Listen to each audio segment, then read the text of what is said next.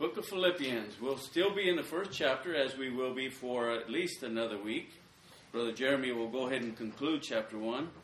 He got us off to a good start. Hopefully, I can keep it going, and then uh, he'll uh, be the cleanup hitter for at least the first chapter as we uh, make our way uh, two and a half months through a study of the book of Philippians. All right.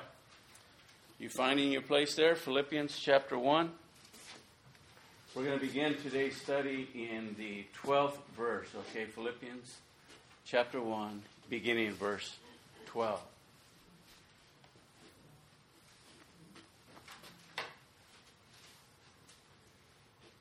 Now, I want you to know, brothers, that what has happened to me has really served to advance the gospel. As a result, it's become clear throughout the whole palace guard and to everyone else that I am in chains for Christ. Because of my chains, most of the brothers in the Lord have been encouraged to speak the Word of God more courageously and fearlessly. It is true that some preach Christ out of envy, in rivalry, but others out of goodwill.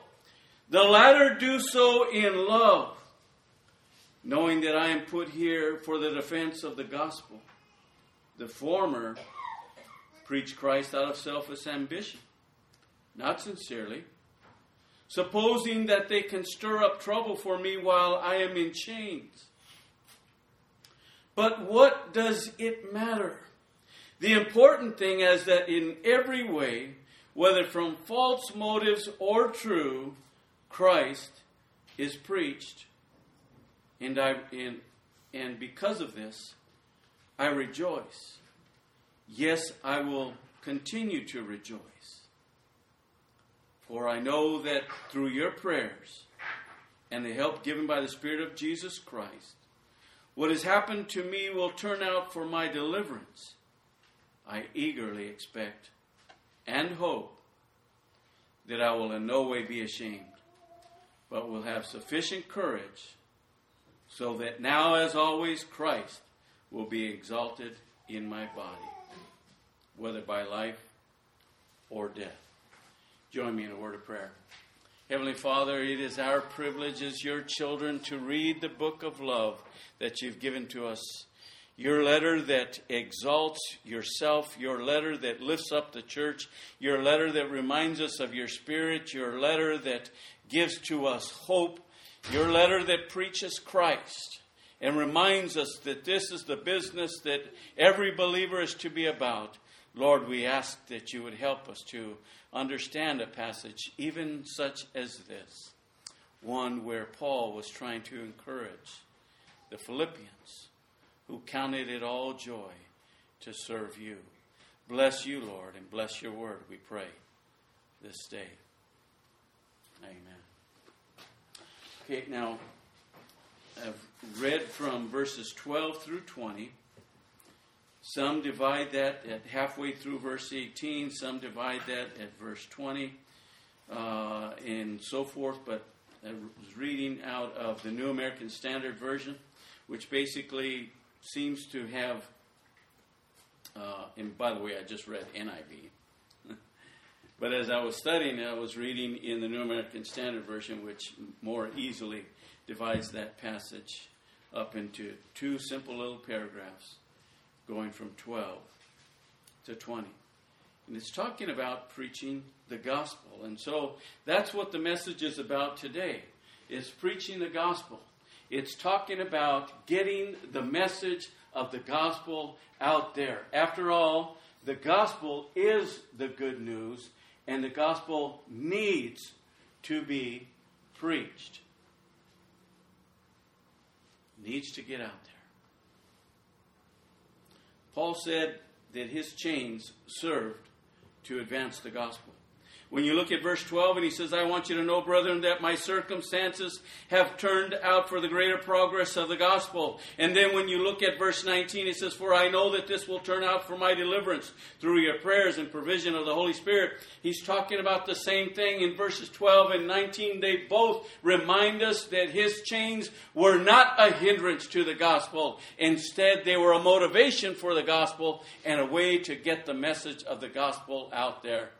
Whatever your circumstance, feel free to take that as an occasion to serve the Lord.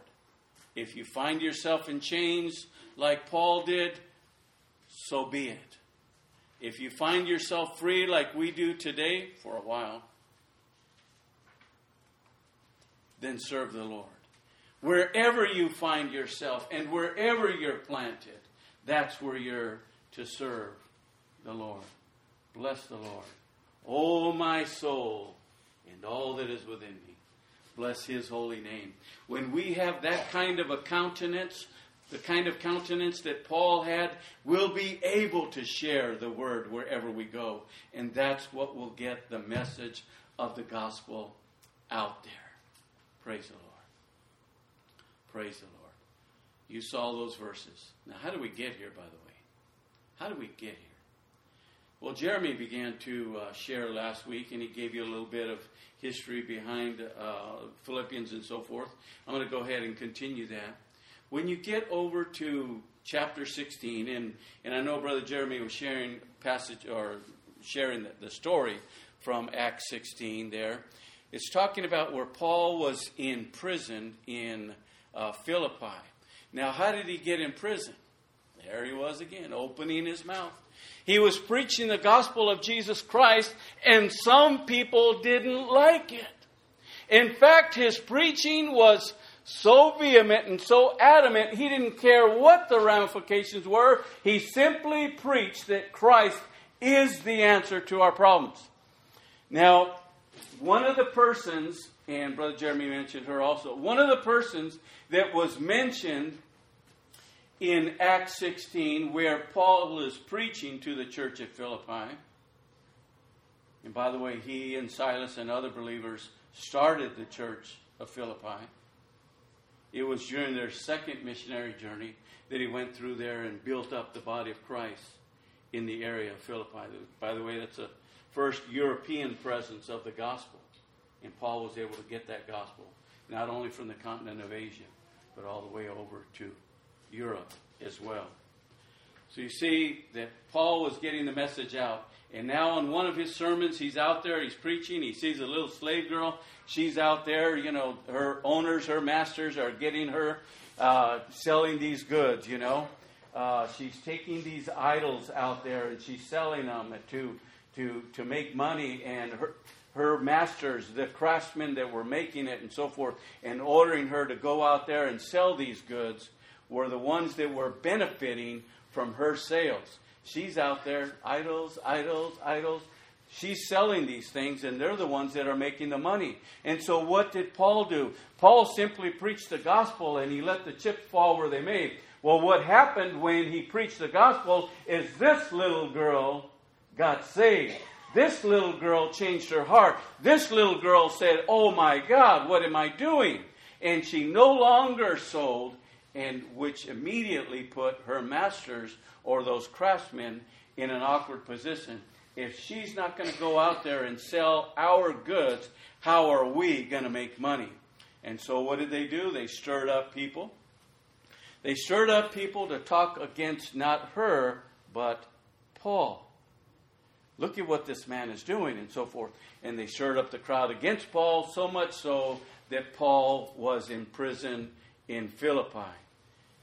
Now, we're not quite there yet because Paul is writing a letter to the Philippians not from Philippi, but from Rome. So, how do we get here? Well, that's the beginning. That's the beginning. So, Paul is in prison in Philippi. And he begins to preach and sing, and they're rejoicing, and he's talking about his chains. Same story, kind of, that he shares here in the book of Philippians. and he's preaching this story. And I, want, I just want to go quickly to Acts 16. Oops, I turned all the way back to Psalms. You want to look at the Psalms? Acts 16.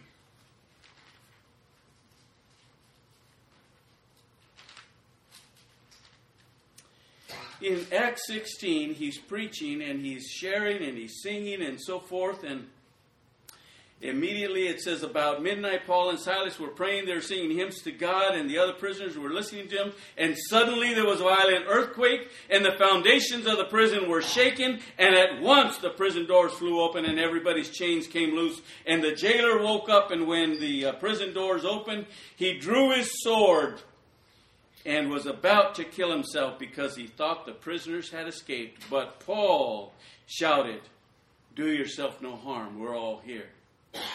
Now, Brother Jeremy shared that story last week, but I felt it uh, enough to remind ourselves how we got here today. Now, Paul is preaching, he's singing, and about midnight, these doors open up, and then when the prison, the, the prison guard realizes, oh my God, the doors are open. Now these slaves are going to get, you know, they're going to go free and so forth. And wait a minute, I'm just as good as dead. So what I'm going to do is go ahead and take my life right now because at least I can do it semi mercifully because the Romans ruled ruthlessly. They love to inflict pain, cause torture, and make an example out of you. They wouldn't just simply take your life, they would make it miserable, and you would be a spectacle and the object was to intimidate others who were inclined to be disobedient or go against the Roman cohort. So this man says, Oh, the easiest thing and the best thing I can do is take my own life right now. But Paul says, Do yourself no harm, for we're all here. And oh my God, you know, can you imagine the emotion that is going through? Here I've just lost my prisoner. I'm as good as dead. I'm, I've already made the split second decision. I'm just going to take my life and make the misery a lot less. And instead, he hears this story of those who were singing and praying and so forth, saying that they're still there. He's hearing from the prisoners who haven't fled. They didn't flee their captors. They didn't flee the torture. They didn't flee the torment of prison. Instead, they remained there. Why? Why? And yet they did. They did. And, the, and that prison guard, when he was about to take his own life and hears that sweet melodic music, these guys are still here. Oh my God, I almost took my life. Where could I have been? But now I'm found alive and these guys are still here. So he calls for the lights and he calls for them to come in and he begins to talk to them. And he, he, he simply says, because he knew this was a life changing circumstance, he, he knew that this was, you know, different from anything he'd ever experienced. Why would anyone with the opportunity remain in a Roman prison if they didn't have to be? And so he, he calls to them and he says, Sirs, what must I do to be saved? Folks, we need that sense of urgency today when we talk to people, when they see our lives, when they look at, at us and the circumstances either around us that we're calm through the storm and that we're not fretting as others do then maybe they should be calling to us. And maybe we should make ourselves examples to them so that they too will ask us the same question that this Philippian jailer asked Sirs, what must I do to be saved? My God. Has anybody ever asked, asked you that? Well, maybe they haven't asked you maybe in those terms, but they've certainly said, you know, I don't really know what to do. I'm kind of questioning this. And folks, they're giving you an opening. Well, you know, I'm kind of like disenchanted with my job, or, you know, I'm not sure. My kids are kind of acting up, or, hey, wait a minute, the neighbors are arguing a lot, or they're giving you opportunities to share the gospel. Take those opportunities and use them for good. Be in the Word already. Have a prayer that's ready to go. Have a, have a promise of the Word that you can share with them. Ready at the go. Something you were just studying that morning, or something you were just meditating on that week or that month. Or maybe as Brother Jeremy and I go through the book of Philippians, you'll have something, you'll have some little some little nugget, some little piece of goodness that you can also share with them. And what do you think they shared with this Philippian jailer? When he said, Sirs, what must I do to be saved? They replied, Believe in the Lord Jesus Christ, and you will be saved. Now, how can they know the word unless it is preached? And how is the preaching unless one is sent, and so forth? Well, I'm going to make this real, real quick here with regard to the Philippian jailer and talking about that situation. So the higher ups basically said, you know, as he tells them, hey, wait a minute, this is what happened, but they, they all stayed. Okay, that's cool. Now he finds out that they're Roman citizens. Oh, okay, well, just, you know, just go ahead and, you know, let them go quietly. We don't want any problems. Go ahead and let them leave this place so they won't give us any because it was a violation to imprison Roman citizens, which Paul certainly was. Uh-uh. Uh-uh. Paul said, no way. They accused us publicly and they berated us in publicly in public and they put us in prison. Now they're going to have to come and release us themselves. We want to be released as publicly as we were imprisoned. And can you imagine, you know, uh, how would you react? By the way, and how do we react today? Oh, don't stir me away, don't cause me, you know, don't, we don't want any problems, please. You know, don't upset them. And sometimes that's the United States policy of upsetting terrorists. Oh, we don't want to act like we'll protect ourselves because what if they get mad at us? Paul didn't care. Paul didn't care. Instead, he said, No, what's right is right. They did all this to pub- publicly. They beat us without a trial. They threw us in prison. And now they want to get rid of us quietly? No, let them come themselves and escort us out. Folks, Paul went on to preach. He got out of prison. He went through his he finished up his second missionary journey, finished up his third missionary journey. By the time we get over to Acts 21, you'll see that now, because of his preaching again, because of his preaching again, he gets imprisoned. And they wanted to give him a trial. And he says, Look, I am appealing to Caesar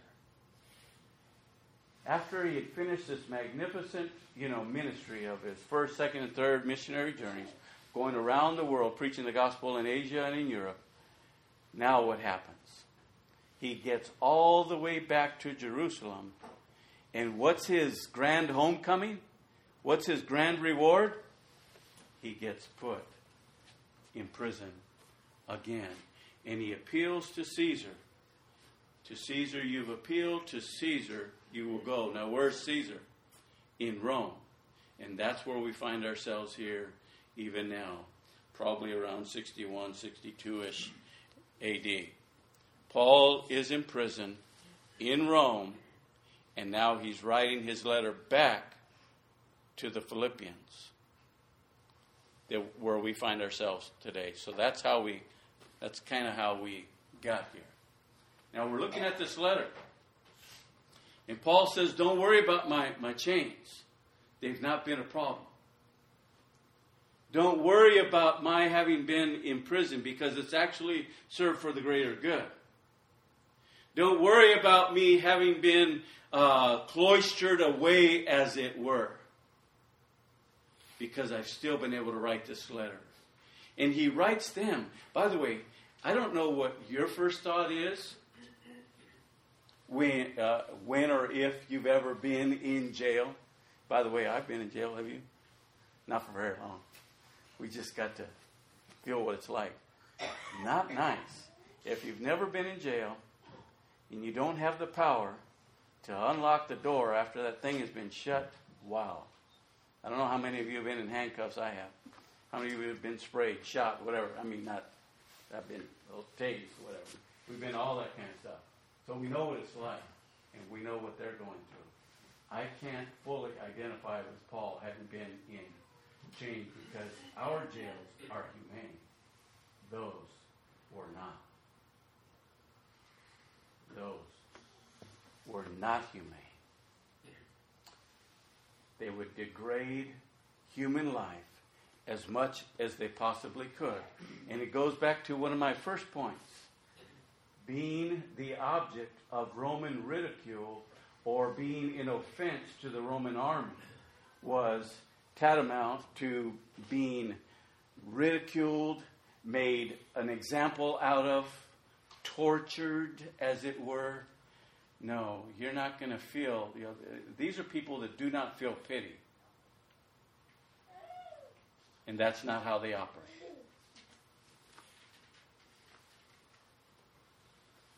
Paul is here speaking to, I need to find my place here, speaking to the Philippians.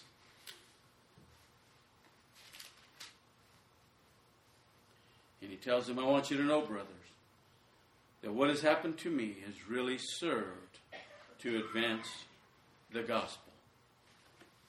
When you uh, look at a passage like this, you say, wow, how has that served to advance the gospel? Well, it served to advance the gospel because it gave him an opportunity to preach.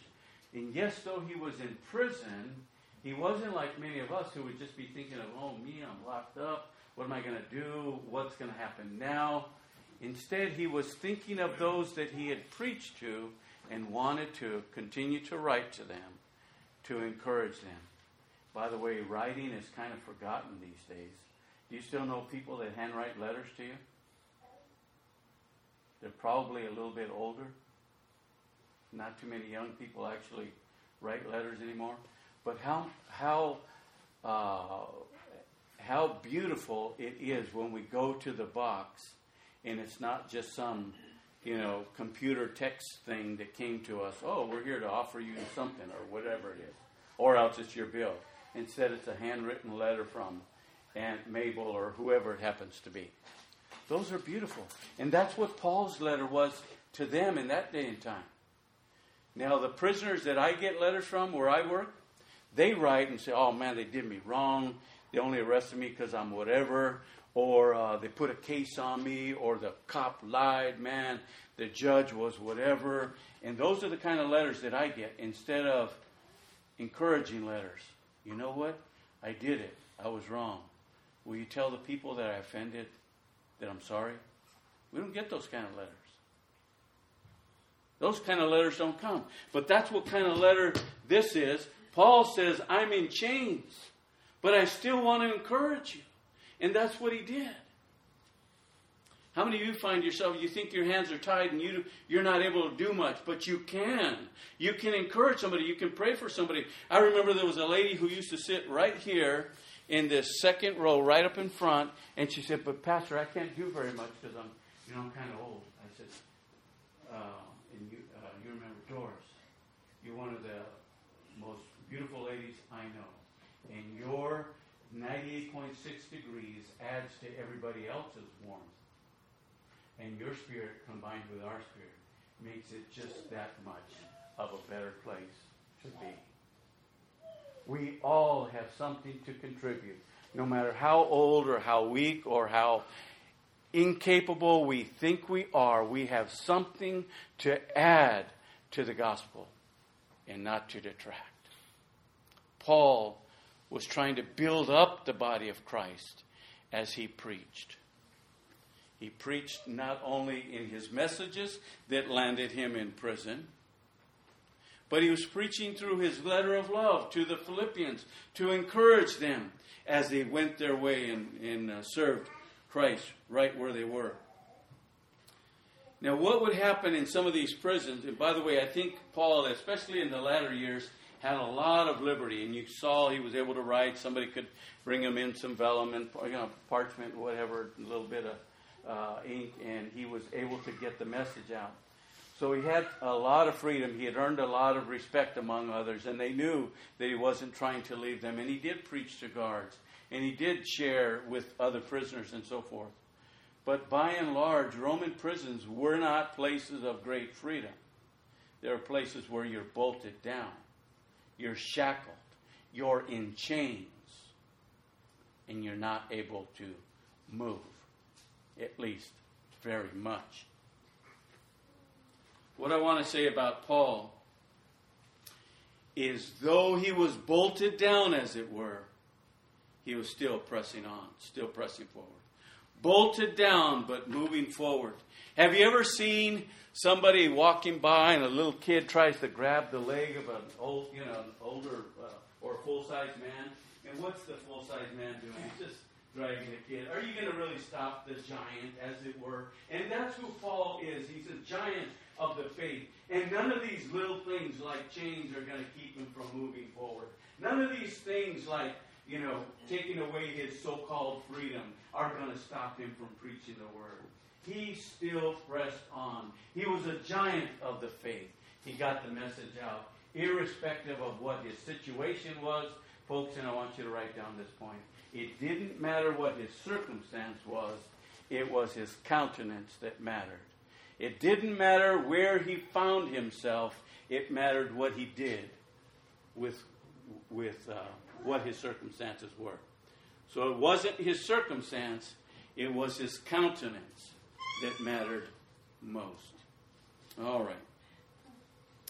When we look at uh, this passage, we, we've, uh, we've looked at a lot so far. We can see from uh, Mark 16, 15. We can see from Matthew 28, 19 and 20, where it says basically, go therefore and preach the gospel.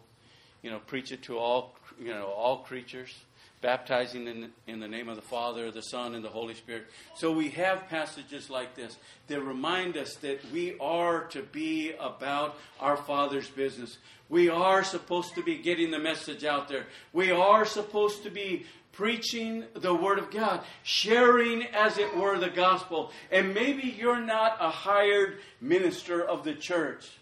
Doesn't matter. You're a hired minister in God's army. You're there, you're planted with the Word of God, that seed that changes life, as it were. And you're there, and you can pass on that seed to others. You can share the Word with others. Share the Word of God at a timely moment. Wow, nothing is more refreshing than that.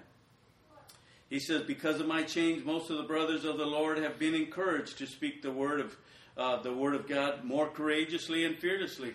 They've seen how I've reacted, right? They've seen how I've not been kept down. They see how this has not closed off my ministry. I've been able to to continue to share the word. I've been able to continue to get the message out there. I've encouraged others. And so others also have been encouraged. And they've seen me. And they've been encouraged to speak the word of God more courageously and fearlessly. Now, too much, too many of us are too, too meek, too timid, too afraid. But as I read the scriptures, and by the way, Paul wrote that to Timothy, you know, kind of the younger guy in the ministry, oh gosh, you know, what should I do? But he says, you know, not to let anyone be, you know, don't be ashamed of your youth, brother. I don't want you to do that. And he says, perfect love casts out all fear.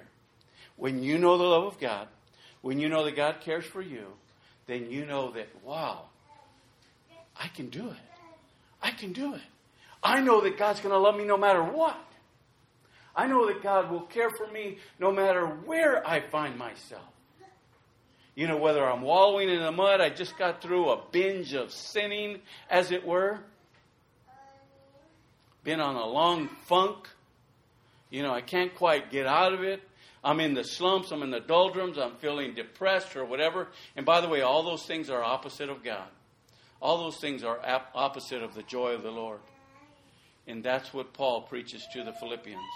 The joy of the Lord is our strength. Wow. Wow. He's been preaching that to them. For I know, he says in verse 19, that through your prayers and the help given by the Spirit of Jesus Christ, what has happened to me has turned out for my deliverance or for my salvation, if you will. Same thing that he says in verse 12. Now, I want you to know, brothers, that what has really happened to me has served to advance the gospel. So, the same thing he says in verse 12, he says in 19 that this has all turned out for good. Anybody remember the story of Joseph in the Old Testament? One of the younger children? of Israel. Okay? You remember that story. And you remember how his brothers tried to quiet him, how they tried to get rid of him, how they tried to act like he was dead, and then eventually they just basically sold him off.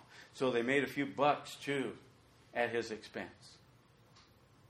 And then you remember the story how they came back to Israel.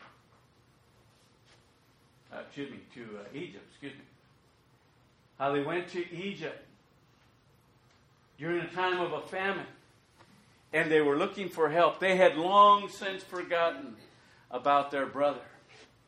And it was their brother that they came to, but he did not reveal to them that it was him. Instead, he played along and he made them jump through some hoops for him for a while. But he still kept taking care of them. He still meant it for their good. He still called for his father to come and see him, and so forth. And eventually, you remember in the story of Joseph how he revealed himself to his brothers. The same brothers that had meant him ill, the same brothers who had derided him and said, "Hey, wait a minute, he thinks we're better than you know, than uh, he thinks he's better than the rest of us." Remember how they some of them wanted to kill him, some said, "Hey, we'll we'll just sell him, we'll just leave him out here, we'll just do all these things." And what did he tell them? as soon as he revealed himself to them, what we see in the story of Joseph, as soon as he revealed himself to his brothers, his brothers thought, oh my God. They were almost like this Philippian jailer. They were almost going to just stand there and die because they knew that as second in command of all of Egypt, he had the power to take their life if he wanted to. And he could have right then and there. But for the mercy that he had been shown, he told them, he told them, what you meant for evil, God meant for good. What happened to Paul? Okay. People probably meant it for evil, but God meant it for good. And so we need to go back to that understanding. It doesn't matter where your circumstance is, what your circumstance is, it matters what your countenance is. If you can, like Paul, count it all joy, my brethren, when you fall into diverse trials and so forth, then that too will be an opportunity for your growth. God will be able to use that also for His good. We've seen a lot in a short passage like this. Paul says at the last part of verse 18, Yes, and I will rejoice. Christ was proclaimed. That was the most important part. Christ was proclaimed. Preach the gospel. Share the word. Pass on the blessing. Point to Jesus. Let others see Jesus in you, we sing that song. Look at all those circumstances. I want to share uh, a little something. It says, Now, I want you to know, brethren, that my circumstances have turned out for the greater progress of the gospel. Maybe it's a memory verse for you. Does anybody remember or have memorized Romans 8:28? Remember that passage? Let's read it together. Turn with me to Romans 8 28. A promise from God's Word.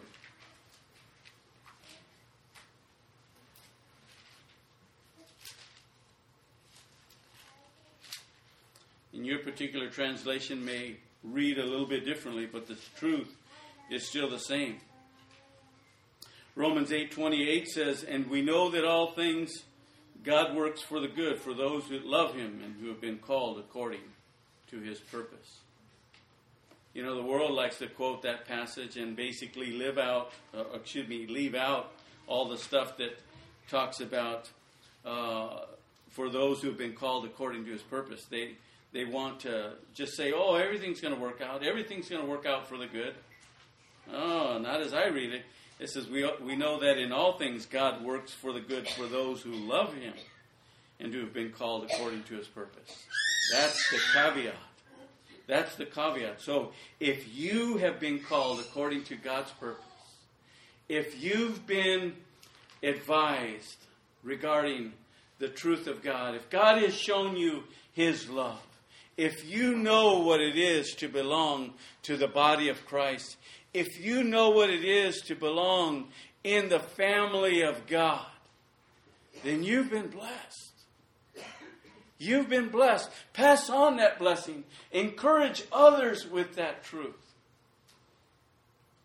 And believe in a passage like Romans 8:28 that it will work together for the good. When this passage was shared, and by the way, Paul Paul wrote to the Romans as well. So it's not just to the Philippians. And when he writes to the Romans, you think, wait a minute, these are the people that are imprisoning me. And yet he said, still, all things are going to work together for the good for those who love God and who are called according to his purpose. Wow. Praise the Lord. Praise the Lord. Look at that. He says, So in my imprisonment, or in my bonds, if you will.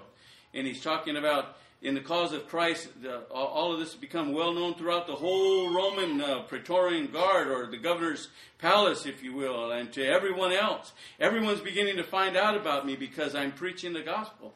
And he had a unique position because he was in prison, he was under Roman rule, in their control, and still he's able to get the message of Christ out. Wow. Who is this nut job that is thinking about and praying and encouraging others? Wow, there's some crazy guy in a Roman jail who is still concerned about me. Wow. That's the kind of crazy that we all need to be. I remember there was a fellow, and by the way, I don't remember names very well. I barely remember mine, George, if I told you. But his name was Dale Wilhite. He was in his 70s when I was a teenager. I'm sure he's uh, listening from heaven even now as I share this story. But I was at, I think, Padilla Park in Covina or whatever they call that park. And I just uh, went up to him as a young man. I knew he was on fire for the Lord and so forth, just trying to draw a little bit of uh, encouragement from him, and he was there more than ready, you know. And somehow the conversation went on to being crazy. And he simply said to me words that I've never forgotten We're all cracked so that the, you know, the sun, S O N, can shine in. We're all a little cracked so the S O N can shine in. You know what? Which one of us is perfect? Which one of us is perfect? By the way, I don't know how many of you knew that uh, my wife and I studied uh, cosmetology. And one of the things we studied in cosmetology was makeup, and we looked at different people and so forth. And Sophia Loren was one of those uh, people that we looked at her face, beautiful face, what have you. And, you know, with all the makeup and everything, she looks absolute, absolutely beautiful. But if you start putting perfect lines down, then you see her nose is off, you know, you'll see all those imperfections. It doesn't matter how beautiful someone is in Hollywood or on your street or in the, uh, what do you call those things? Commercials, you know? They always put beautiful people in commercials. Nobody is perfect. You know, their chin might be slightly off. You know, me, uh, you can say, you know, your nose is too big, your belly's too big. I'm, it doesn't matter. I'm still made perfect in the sight of God. Okay? I think I distorted God's perfection. I know I did. Okay? What about some of those people that, you know, that, yeah, I look pretty young, you know, and they're all like, you know, they look kind of scary. Hey, wait a minute. I don't know if God's going to let you in because He doesn't want, uh, you know, other spirits in there unless you're born of His Spirit. I'm, I'm messing with you guys. But it, it is fun to be able to have fun with the gospel. And look what Paul did in this passage. He was preaching the word, he was getting the good news out, he was sharing by way of encouragement to all the believers there.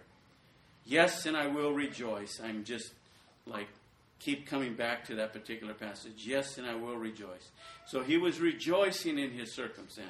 He was rejoicing in the fact that he had the opportunity to share. It didn't matter what his circumstance was, it mattered what his countenance was. He was blessing the Lord no matter what his circumstance was, no matter where he found himself. He did what God wanted him to do. Speak boldly then. If we can take a message away from this particular passage, speak boldly. Speak boldly about the things of Christ. Speak boldly about all that He wants you to do. I want to share something from uh, Romans, excuse me, 1 Corinthians chapter 9. 1 Corinthians chapter 9, and by the way, Paul wrote to the Corinthians as well. 1 Corinthians chapter 9 says, uh, chapter 9, verse 16, Yet when I preach the gospel, I cannot boast, for I'm compelled to preach. Woe to me if I preach not the gospel. And if I preach voluntarily, I have a reward. If not voluntarily, I simply am discharging trust committed to me. What then is my reward? Just this that in preaching the gospel, I may offer free of charge and so not make use of my rights in preaching. Now, Paul, in that particular passage, kind of the, a little bit of uh, teaching here, he was talking about those who preach the gospel that are worthy of, of an extra honor. But he says, I don't want to take anything from that. I don't want to draw from that. I don't want anybody to say that I'm preaching the gospel out of either selfish ambition or greed for myself. Instead, I preach the gospel free of charge. I don't care if you're a hired hand or somebody that just knows the Lord, we are nonetheless to preach the gospel. Has anybody been left out of that Great Commission challenge? Has anybody been left out? When he says, go and make disciples, who does he say that to? To believers. He doesn't just give that message to hired hands, as it were. He doesn't just give that uh, message to mission, missionaries or evangelists or teachers or preachers or anybody who's in the ministry. He gives that to all believers. Go and teach and preach in my name, baptizing them and teaching them, etc. We're to be about our Father's business. If a 12 year old little boy knew that and told us that, and if he astonished the elders in the synagogues, how much more should we who have been brought up in the church, or who have been in church for a while, or who've been in the Word for a while, or say that we belong to the Lord and we've been Christians for a long time, how much more should we then share with others? so they know the truth. Preach the word in season and out. Whether you think it's the right time or you think you don't have time, preach the word. How many people, when you invite them to, you know, church on Sunday, they say, "Oh, you know what? oh, Sunday's my only time to rest because, you know, I partied Saturday, or Sunday's my only day when we can have a family time, or Sunday's my only day when whatever. So they're never making time for the Lord. Wait a minute, He gave you seven days, right? I can't count. He gave you seven days, right? And He wants you to use all of them for Him. And if we can't find a little bit of time for Him, then what does that say? Then maybe we don't need to st- stick around. If there's no need for us here, then why doesn't God just take us? But there is a need. And that need is, folks, for you and I to be deliberate about our uh, our commission, how we were called to also share the word, preach the word in season. You saw Paul preaching it. It didn't matter that he was in jail. It didn't matter that he was in chains. It didn't matter. He just kept pressing on. Kept pressing on. And I and he says, I press on toward the mark of the upward call of God in Christ Jesus. Press on toward that mark. Preach the word. Be ready. Be ready. And how do you get ready? It's by studying the word. It's by memorizing the Word, it's by meditating on the Word, it's by reading the Word, it's by sharing the Word of God. We've said before, and we'll say it again today, that this book will keep you from sin, and sin will keep you from this book. Are you going to let sin keep you from this book, or are you going to let this book keep you from sin? Share the word, folks. You have first have to read it, First, have to know it. First, have to meditate on it. First, have to pray with it. And then you can share it. Share the word. As you get those opportunities, and you will, you may get one today. As you get those opportunities, and you will, you may get one tomorrow. The next day, you'll see a neighbor that mm, hurting. What kind of a message of promise or of security or deliverance can you offer them? Maybe you can just say simply, hey, you know, at, at our church, we've been studying through the book of uh, Philippians, and wow, I just saw how Paul was just so encouraged, how much joy he had, the, the great partnership that Brother Jeremy talked about yesterday, how we, uh, excuse me, last week, how we together can minister and, and, and get the message of the gospel out there together. You can invite them to church. You can invite them to study the word themselves. You can offer to give them a passage, or excuse me, a copy of Scripture if they don't have one. It's hard to see where some folks might not have a copy of the Scripture, even in a time like this, but certainly they could download one if they have uh, you know, the internet or any of that kind of stuff. All of that can be so easy. We can get the word out. Preach in season and out. Be ready with a message of hope to all who ask of you. Paul was. Remember? He was in chains. But he didn't let it stop him, did he? Didn't matter how many people tried to hold him down. He still kept pressing forward. He was bolted down but pressing forward. He was in prison, but God used those prison chains for good. He wasn't kept down. Don't you be kept down. Believe in God, trust in Him, follow Him. Heavenly Father, we do thank you for a message even like this. It comes from a small book, but nonetheless a big book in your eyes. Thank you for the message of this day. May we take your word and use it to further your kingdom. Lord, it's not building up our house or the next guy's house. It's building up your body, your kingdom. All for your glory. We pray this in your name, Jesus.